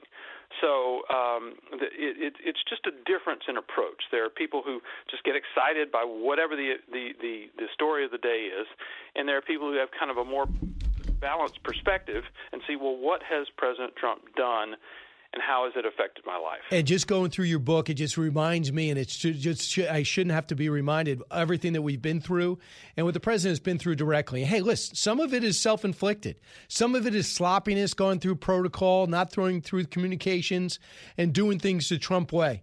But this leads us all up to today, Byron. You remember when George Allen said Fakakta and it destroyed his candidacy. You remember when the president's reaction to Katrina never really allowed him to have a true second term where his approval never went past 31%. And you after it got a little bit better and then of course you had the crash of the economy. Why is it that no matter what Trump does and what they do, he's always around 42 to 44% approval and no one thinks he does not have a chance of winning four more years? What well, is it about this president? His base support has been unbelievably stable. If you look at uh, his the Real Clear Politics average of his job approval from the beginning all the way now, it's never been higher than 46, even at the beginning. I think he hit 47 one time. Uh, never been higher than that. Never been lower than about 38. And it's exactly what you're saying. It's mostly around 42%. Now, 42% is kind of on the line of a president who's going to get reelected. Uh, if it were higher, the chances would be quite great that he'd be reelected. So, as it is, it's not entirely clear. But what it shows is that he has a real floor under his support. You know, when when Bush you mentioned George W. Bush, the Iraq War just just went terribly wrong, and then the economy just, as one said, person said, just rolled off the edge of the table.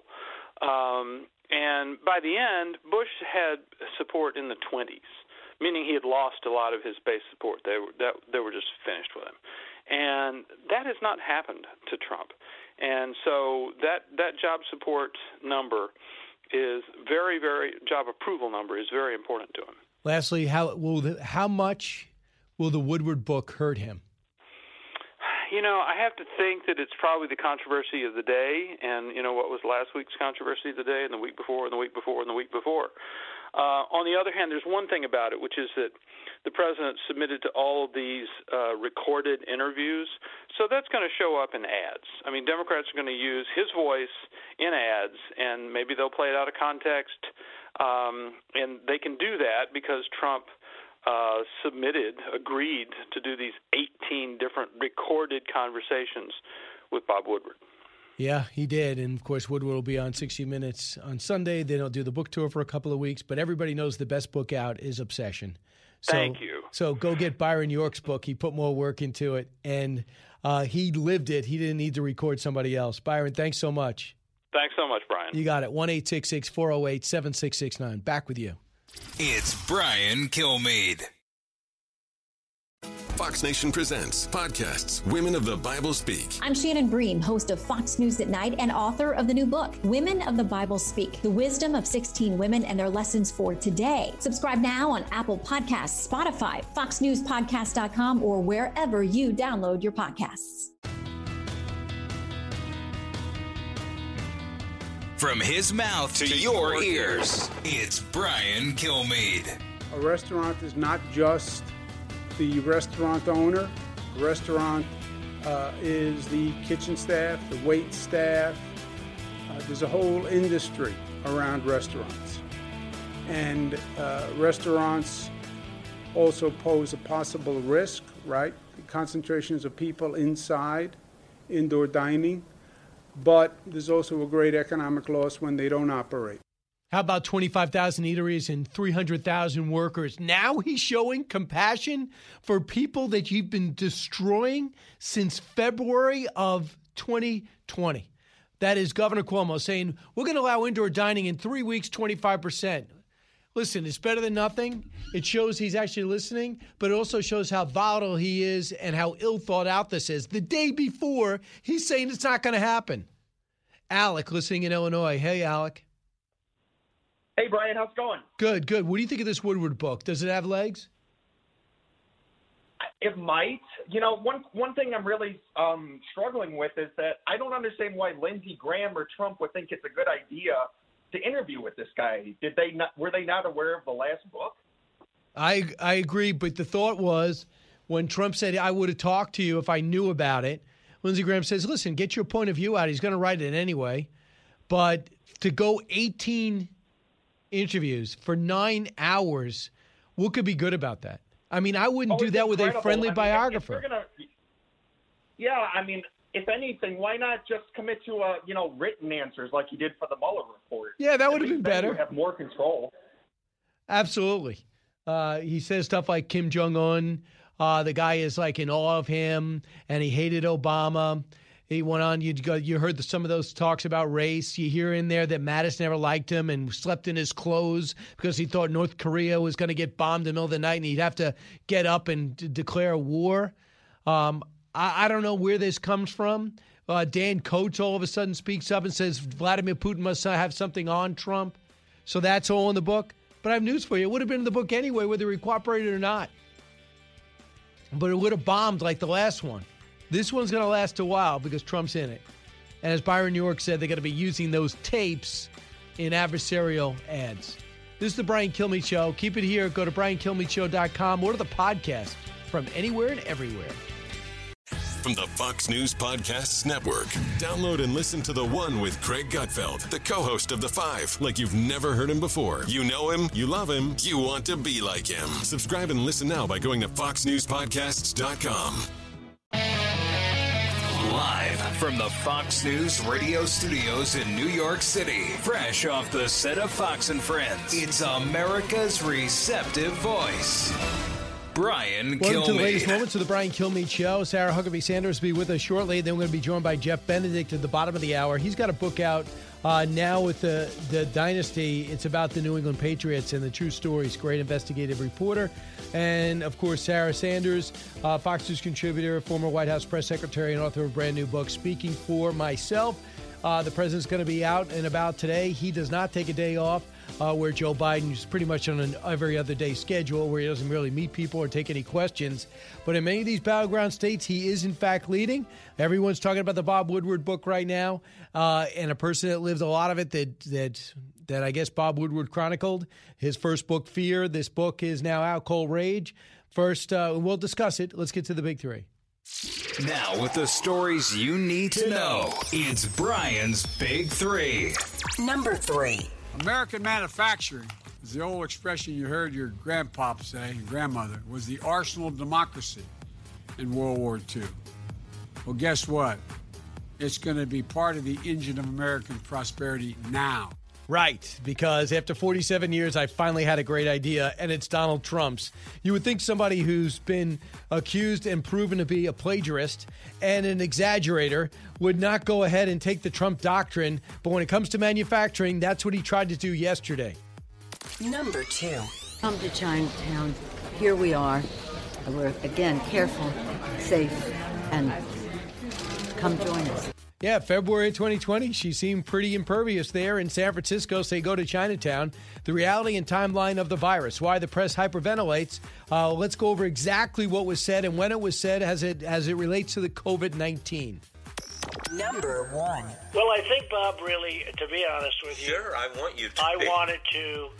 Uh, I wanted to always play it down. I still like playing it down Yes, sir. because I don't want to create a panic. That's the president's choice. Uh, and we're going to go over the timeline. Woodward strikes again. President Trump spent nine hours, 18 interviews with Bob Woodward, who will spend the next five days qualifying what the next what the next pages uh, and the recordings reveal, from nuclear attack plans to COVID action uh, and different approaches. We'll give you all sides. Uh, meanwhile, uh, I've been reading her book, Sarah Huckabee Sanders, Fox News contributor. She joins us now. Sarah, welcome. Thank you, Brian. Always great to be with you. I appreciate you Yeah, having me on. Congratulations on the book. A lot of personal stories you don't get unless you lived it. Uh, and you did live it behind the scenes while still trying to raise your family and, and and and have a great marriage. Not easy, and dealing with the press almost impossible. Uh, first off, would we, if uh, it was pretty clear, Mark Meadows made it clear. He said, "I never would have recommended the president sit down with Bob Woodward." Would you have? No, I wouldn't have. And if I did, it wouldn't have been for an extended amount of time. But, you know, I, one of the things I do love about this president is he is so accessible and he takes more questions from the media than any president in history. I wish Joe Biden would take at least a couple of the questions that President Trump takes so we actually know what he would do as president, um, like we do with Donald Trump. You can't argue that you don't know where he is on a particular matter at any given moment because if it's not through him taking questions from reporters on a daily basis or giving speeches, uh, he's tweeting. And so you always know where he is and what he's thinking. So here's what Dana Perino said about the Woodward books. Because if you look at the one on President Obama, it is not flattering either. Cut 33. When I was in the Bush administration, Bob Woodward wrote, I think, four or five books, um, and we would alternate. On one, you wouldn't cooperate, turned out bad. Next one, you'd cooperate, still turned out bad. Third one, I, you just you tried to figure out a way to handle it. The first Woodward book that came out, Rage, uh, it got a lot of negative press for President Bush. Of course, they overcame that, but all of that was anonymous sources, right? You kind of figured out who they were, but it was anonymous. So, what do they decide to do this time? Why not have, have the president himself talk to Bob Woodward? and do it. And now here's the thing. The fact that he does it on tape and that you hear the president saying that, that will be used a lot by his opponents. You agree with that? I, I do, and I I think that Bob Woodward has a formula, and any president that comes behind this one should pay attention. He's going to write a negative book because that's how he makes money and that's what that's about.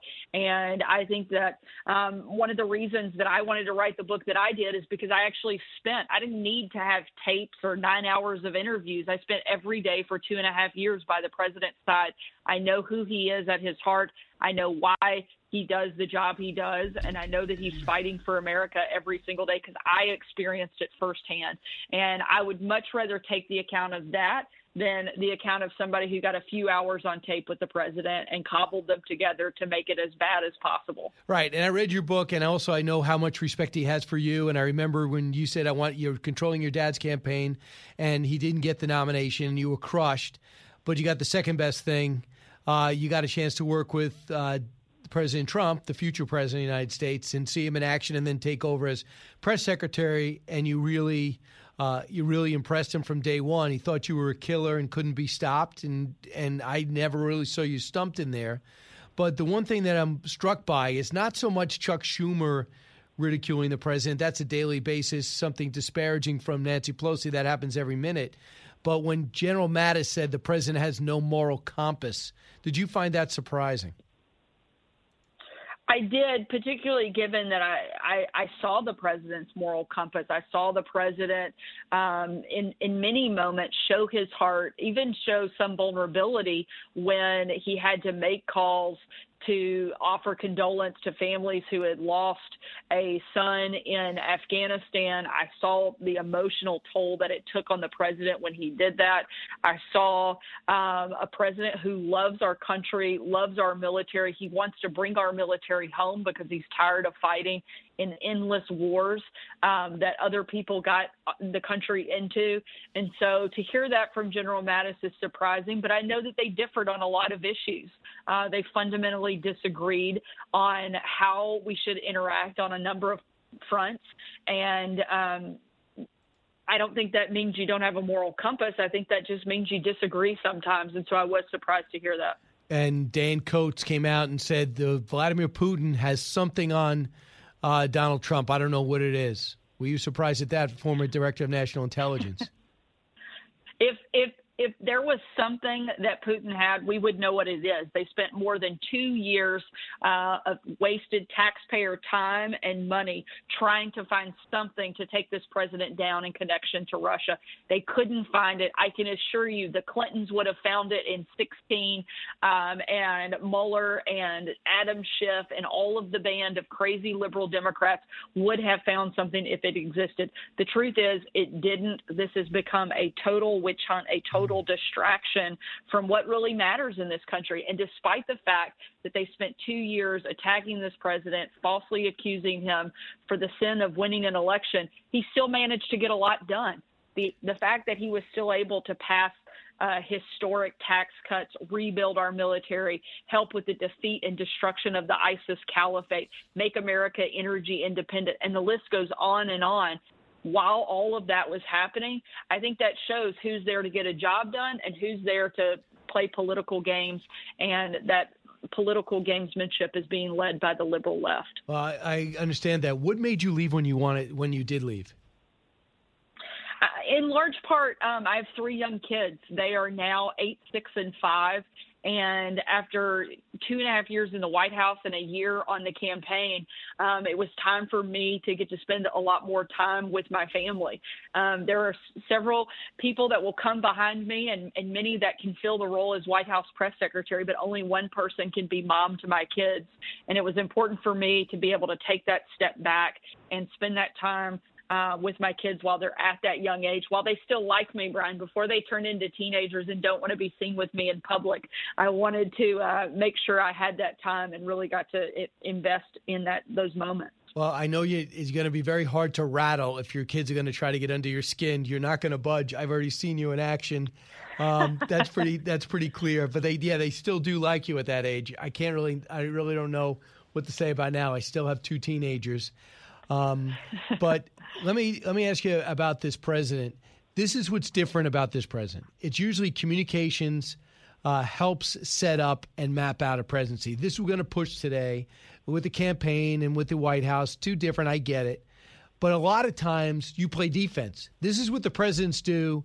This is what the president just did or tweeted, and now we got to respond to it or build on it. Can you bring us inside that when you inside the process when you look up and you see a tweet that you know is going to create a lot of friction or news? Well, depending, you know, sometimes because I've spent so much time with the president, a lot of times those tweets might not surprise you because he's been talking about a particular issue or topic, um, and so you'll see that come out, and you already have a sense of where he is on the matter. There, there are moments where he'll put one out that you weren't quite expecting and weren't really ready for, and usually the first thing I do is pick up the phone and call the president and get clarity because I want to understand. My job is to speak on behalf of the president in that moment when I was at the White House. Um, no one had elected me to anything as White House press secretary. They had elected Donald Trump. And my job was to go out and communicate his agenda and spread his message. And so I had to have clarity to make sure I could do that effectively. So that was always my first thing. If I didn't know, I would reach out to the president to make sure I had the best understanding possible so that I could communicate on his behalf effectively. Have you ever talked him out of a tweet that was about to make your life miserable? a couple times. Now I won't ever tell you what they are, but a few times, a few times I've I've won that battle, When and I- a few times I won it in the moment, only for a couple days later to see it to see it come across my screen. So would Dan Scavino be an ally with with you on that? I mean, do you go sometimes go, Dan, if he tries to put this up, help me here. Absolutely. Dan Scavino is uh, one of the um, best and brightest people in that building. He is such a devoted uh, worker and just a really great American and a great person and somebody I'm proud to call my friend. And we uh, got to fight alongside each other in the trenches and somebody who you definitely want on your side. So you remember what it was like in the backstretch against Hillary Clinton in September of a, an election in November. Compare the two. Well, um, I think one of the big moments in the 2016 election when the president was up against Hillary Clinton were the debates. And I think that's going to prove true again in 2020. Um, the president had a standout performance. I think a lot of people had counted him out near October, and his debate performance really turns things around and put him back control of the narrative. And um, I think that you'll see a important moment in 2020 take place when both President Trump and Vice President Biden take the debate stage, and people have a chance to see the real contrast between the two candidates on stage for the very first time. But the hard part is is that Joe Biden has backed off things that he has said in the primary, where you know now he's against the riots. Now he's against. Now he says I'm not going to ban fracking. Uh, now he says um, uh, when it comes to uh, the wall, I'm not taking down the wall. I'm not to decriminalize border crossing. So a lot of the stuff that he said, I'm not going to get rid of fossil fuels. So a lot of the stuff he said earlier, he's reversed himself on. That's going to be the challenge for the president. Except for there's nobody better at calling somebody out and holding their feet to the fire than Donald Trump. He's not the guy you want to be in a street fight with, and I think that's exactly what this debate will look like. I think it'll be a street fight, and Donald Trump has proven. Um, when it comes to that moment, he rises to the occasion and does very well. At the same time, I don't want to underestimate Joe Biden. He's been a politician and been in office for almost 50 years. You don't do that without, um, you know, having these kind of moments that you need. He certainly survived a very tough and crowded Democrat field. So I don't want to underestimate him and count him out. But I think Donald Trump is is a uh, a great street fighter and will certainly hold Joe Biden's feet to the fire on a lot of his past comments and statements that he's made and on his record. Don't forget, it's not just about what he said, but it's about what he's done. And there are so many moments in his 47 years uh, in office that the president can point to where he has been a failure for the American people. Uh, there is, and I think that he is way off his game right now. The name of your book uh, is called Speaking for Myself. Uh, but lastly, I heard that in the communications department, uh, they are hope they were hoping the president would have recorded on his end the Woodward conversation, so they'd be more prepared for Sunday. What's going on, right? Bring us inside the press room, whether you know directly or you can speculate. What's going on, knowing that all these tapes are out there? Well, I, I think the important part is uh, to ri- remind people of what the president has done. I think he's had an incredibly strong, almost four years in office, and they should point back to those moments where the president um, has done great things for the American people. I think it's hard to argue with the substance of what the president has delivered on. A lot of people may not like his style, um, but he's done a tremendous job as president and has a great record of accomplishment. And I think they should lean heavily on that. Um, again, I spent two and a half years with the president. I don't have to listen to uh, or read Bob Woodward's book to know who he is or what he's about. I've done that. Um, and I think I have a, a, much more authoritative version in my book. I would I would encourage the press office to to read my version instead of Bob Woodward's. But I think they're doing what they would do uh, for any other big moment for them, and that's um, being prepared for every scenario and knowing that both Bob Woodward and other members of the media are going to paint anything the president said in the worst light possible because that's what they do every single day. And I don't think this will be any different. Speaking for myself is Sarah Huckabee Sanders. That's the name of her book. Go get it. The president endorsed it, retweeted it. That should not surprise you. Sarah, thanks so much. Talk to you soon. You bet. Thank you so much, Brian. You got it. Uh, back in a moment. Newsmakers and newsbreakers. Hear it first, only on The Brian Kilmeade Show. Living the Bream is a podcast hosted by Fox News Channel's Shannon Bream, sharing inspirational stories, personal anecdotes, and an insider's perspective on actions and rulings from the High Court. Subscribe and listen now by going to foxnewspodcasts.com. America's listening to Fox News.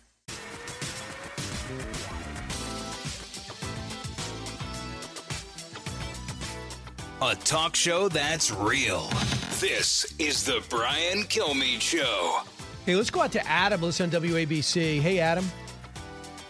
Brian, good morning. Just want to say thanks again. That was a great interview with Sarah. She had the uh, uh, thankless job of standing up for the president in this uh, time of media Hostile. bias. But Yeah. A very hostile environment. So about the way information is spreading, right? It's like fire. So today, Officer Tou Thao and Thomas Lane have filed motions in July 29th, I believe. That 9/11 is tomorrow. That's when those motions will be ruled on. Should those two officers who have filed their motions be granted those motions to dismiss all charges due to insufficient evidence as accessories to murder two, that information will hit the four o'clock news here.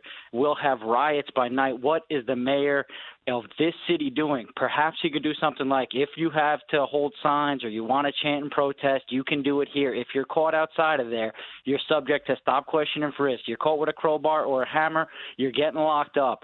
They need to fix the bail reform instantly. We have a Democratic Assembly, a Democratic Senate, and a Democratic governor. Fix the bail reform, please. What are you doing? Lock up the. he doesn't care. He thinks it's a good thing that Rikers Island is empty. He thinks it's a great thing. He'd rather paint the streets with Black Lives Matter decals than tell his police commissioner to warn the public uh, stay in line or else. He just is the worst ever, and the governor is no better. Appreciate your time. Yeah, you got to look at this bail reform. It'll really sicken you. Brian Kilmeade. When we come back, Jeff Benedict brings us a side of uh, the New England Patriots we've never seen before. Football tonight. It's the Hemmer Time Podcast. Fox News Channel's Bill Hemmer takes you one on one with engaging personalities covering the critical issues of the day. Find Hemmer Time now by going to FoxNewsPodcasts.com. America's listening to Fox News.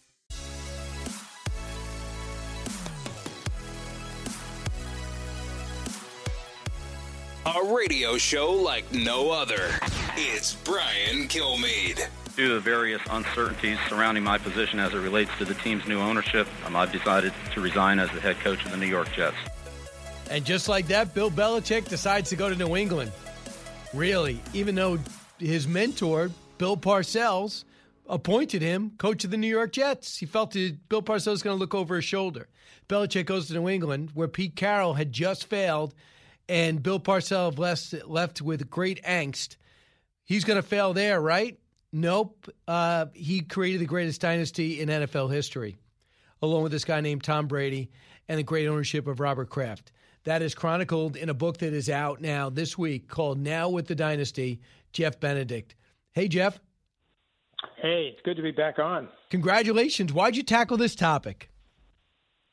Uh, you know, coming off the Tiger Woods book, I, I was really just interested in looking at what I think is the greatest sports dynasty of the 21st century uh, in all sports, not just football, and wanting to know two things really. One, how did they build this winning machine? And then perhaps more importantly, how did they sustain it for so much longer than any preceding dynasty in football? And it's not like they loved each other. I mean, Brady likes Kraft. I have no idea who Belichick likes, but Kraft likes Brady, and now it's gone. So where does Belichick stand? Does Belichick and Brady like each other?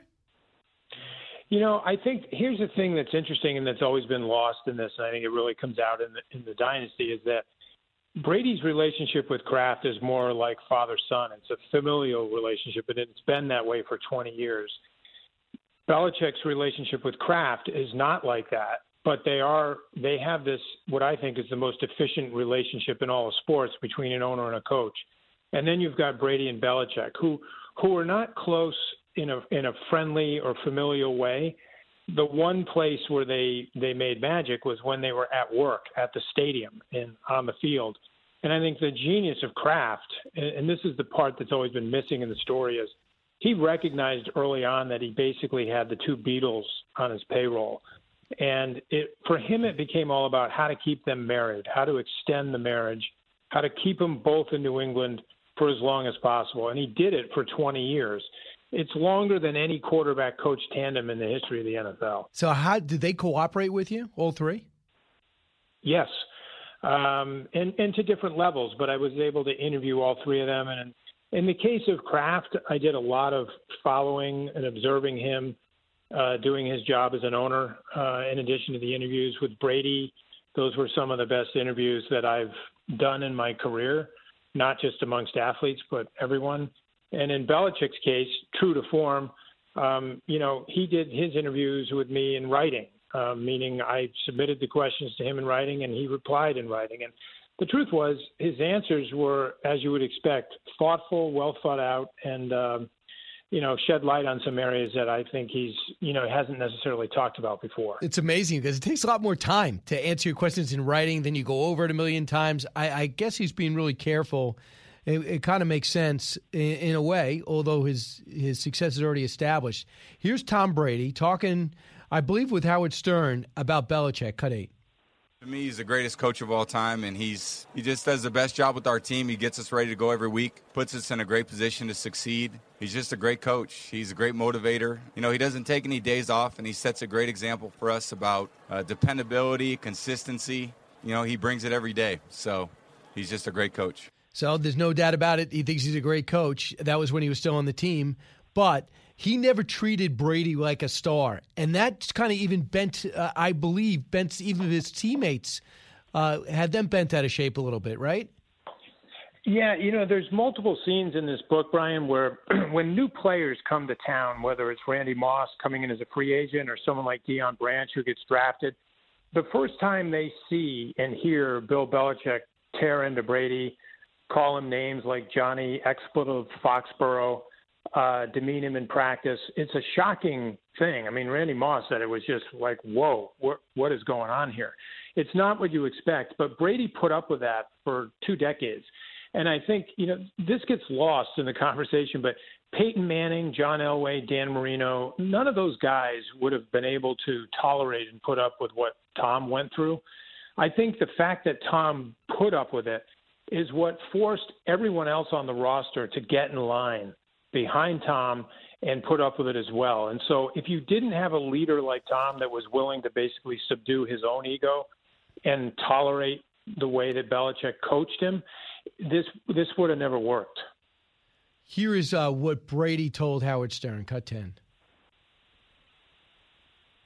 Tom, isn't there some resentment People, on your part that he didn't make you a patriot for life? No, because this is a part for me in my life to experience something very different. And there's ways for me to grow and evolve in a different way that I haven't had the opportunity to do that aren't right or wrong, that's just right for me. Is, the, is he telling the truth there? Oh, I think he is. I, I think, you know, Brian, it's easy to forget how long 20 years, a 20 year marriage in football is an eternity uh, I mean, it would be akin to like a husband and wife being married for like a hundred years. But Jeff I Benedict, mean, he never said goodbye to him. He told Bob Kraft he was he leaving. He goes, did. "It was kind of late. I didn't want to bother the coach."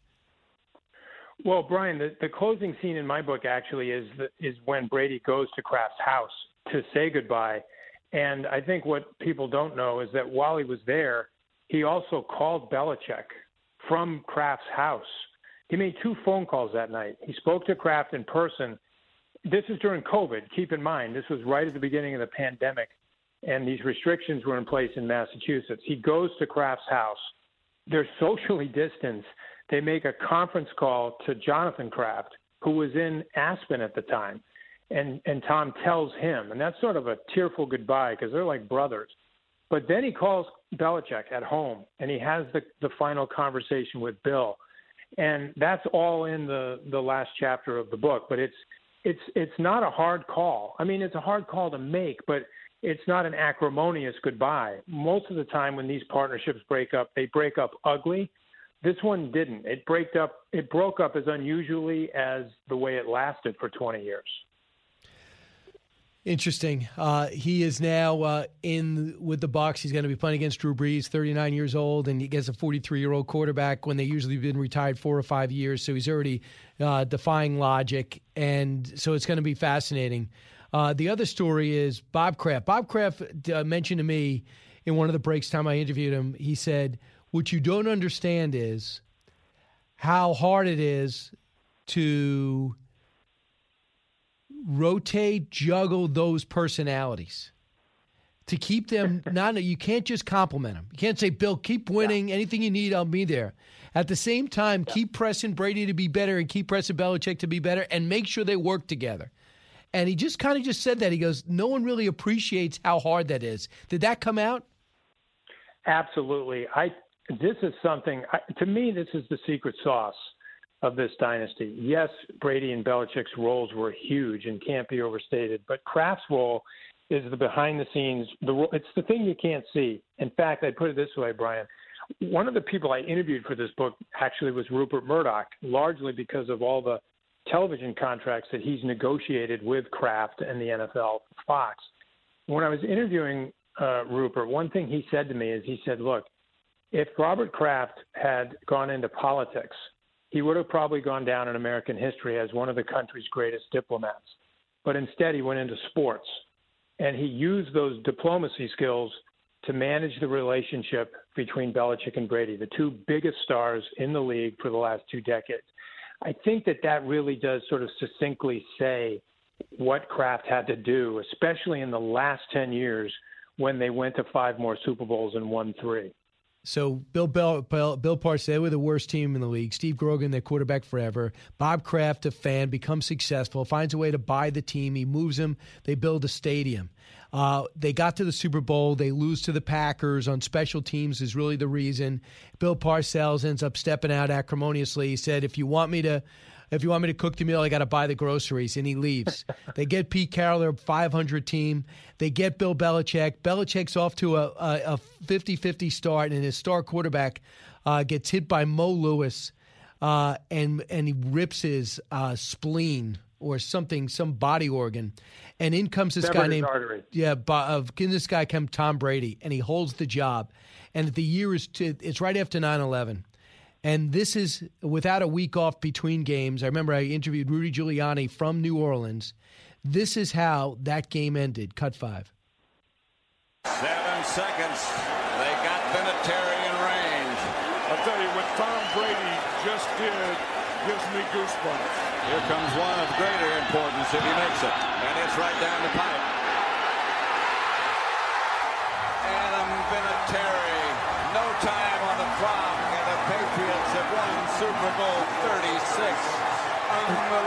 In one of the greatest upsets in Super Bowl history, underrated because they got so good, but the Rams were coming off a Super Bowl and everyone thought they were unstoppable.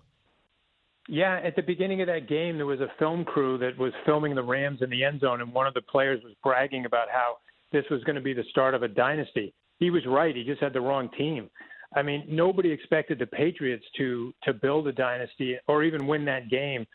I think Brian too. If you go back a little earlier in that season, Uh, Belichick's decision to play Brady wasn't controversial because Bledsoe was in the hospital with a severed artery bleeding into his lung. He he was medically unable to play. Where it became controversial was like seven weeks later when Bledsoe returned. He was the star of the league at that time. He was the highest paid player in the NFL it was very controversial for Belichick not to put Bledsoe back in the lineup. He stuck with this rookie that at that time was unproven and largely unknown. And I think that that to me that's the watershed moment for not just for the Patriots organization but probably for the NFL because history changes when Brady stays at the helm and wins that Super Bowl and then it becomes his team.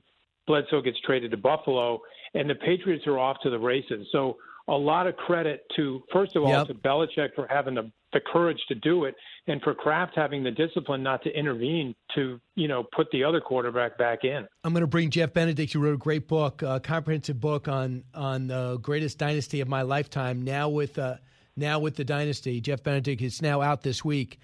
This means so much to me. Uh, it's so emblematic of the president, Kraft's relationship with the president, and this team, the Patriots. Here is the end of the greatest comeback in NFL history uh, in overtime. Falcons, Patriots. Patriots, I think, are trailing 28 to 3 at halftime. Cut six. Fake it to Hogan. Flip it to White. Looking for blocks. Getting blocks inside the 20. Out of bounds at the 15. On first down. Here's Bennett. Flag is thrown. Pass interference. Defense. Automatic. First down. It's going to set up first and goal from the two. Toss to White. He's in. Patriots win the Super Bowl. Brady has his fifth. The president said he sat in the room by himself because he thought the Patriots going to come back. Belichick stuck with it. They just adjusted. They didn't panic. Means a lot. Kraft uh, and Trump were tight and still are friends. I've seen it uh, over the last three months. Still very tight. And that to me, I was in the end zone for that game. Uh, one of the most miraculous things I've ever seen because it's not so much the Falcons failed, the Patriots won.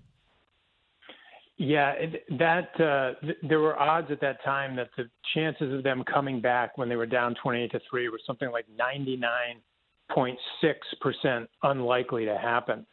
And uh, it's interesting that you mentioned the president here because in the book, I, I actually go all the way back to, you know, it's both President Bush, Bush's, President Obama, and President Trump. This team has made more trips to the White House than any team in NFL history. Wow. And to get an appreciation for how long this dynasty has been going, just to kind of give you a sense of time, when you think that the first one was when President Bush was the president right after 9 11, then we go through President Barack Obama, and now we've got President Trump. Historically, this has been happening for a long, long time. That's one of the senses you get from reading the stories. It's that this has been going on for two decades. is is is a long time in sports. Absolutely. And Jeff, uh, lastly, what about Deflategate? Belichick says this is on you, Tom, right? You know, I think, look, Deflategate is an important part of the dynasty story, but so is Spygate. And if there wasn't Spygate, I, I truly believe there never would have been a Deflategate. Uh, Spygate, they got caught and they acknowledged it and they got a stiff penalty. In Deflategate, they, they didn't really get caught, and the league never proved that anybody manipulated balls. And I think in the end, if you saw Belichick's testimony, which I, I have in the book, you know, he's pretty clear about saying that Tom didn't do anything here. Tom said that, the team said that, and the league never found any evidence that Tom had done But he did crush his he did crush his phone. He he had his well, he didn't, but the the man he he had destroyed four or five phones previously to that because he had a policy of doing that every time he got a new phone. His SIM card and his phone were destroyed for privacy reasons. That was made to look bad here, but the fact is the league knew that this was a this was something that Tom had done for years, way before any Deflategate, and that's not why it was done here. It was the reason he didn't turn over his phone here is because he was advised not to because the league was so porous with leaks, and the league already had all of his email and text message communications because they had the phone records from the other people that Tom had communicated with. So I always kind of looked at that as a bit a bit of a red mm-hmm. herring. You do incredible work, whether it's a column or a book, and this you did it again. Uh, Jeff Benedict, author of Now with the Dynasty, the true story and real story like never seen before of the New England Patriots. Whether you're a Patriot fan or not, you they have been a part of your life, uh, and I can't wait to see what the next chapter is. Who's going to do better, Brady or Belichick, from here on in? Thank. Oh, I know one thing. You know, Belichick will probably last longer as a coach. Jeff, thanks so much. Congratulations. Thank you, Brian. Back in a moment. You're with Brian Kilmeade.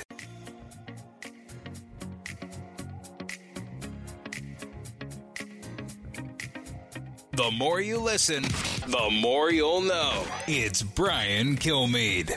I hope you didn't mind we left Bob Woodward for a little, a little while. I hope you don't mind we left 2016 and 2020 uh, in our rearview mirror for a little while. I just want to get a chance to take a look at uh, sports tonight in the NFL. A lot of you are writing me, and you're saying if I see the social justice thing, I am not watching. I'm done. I'm finished. I'm through.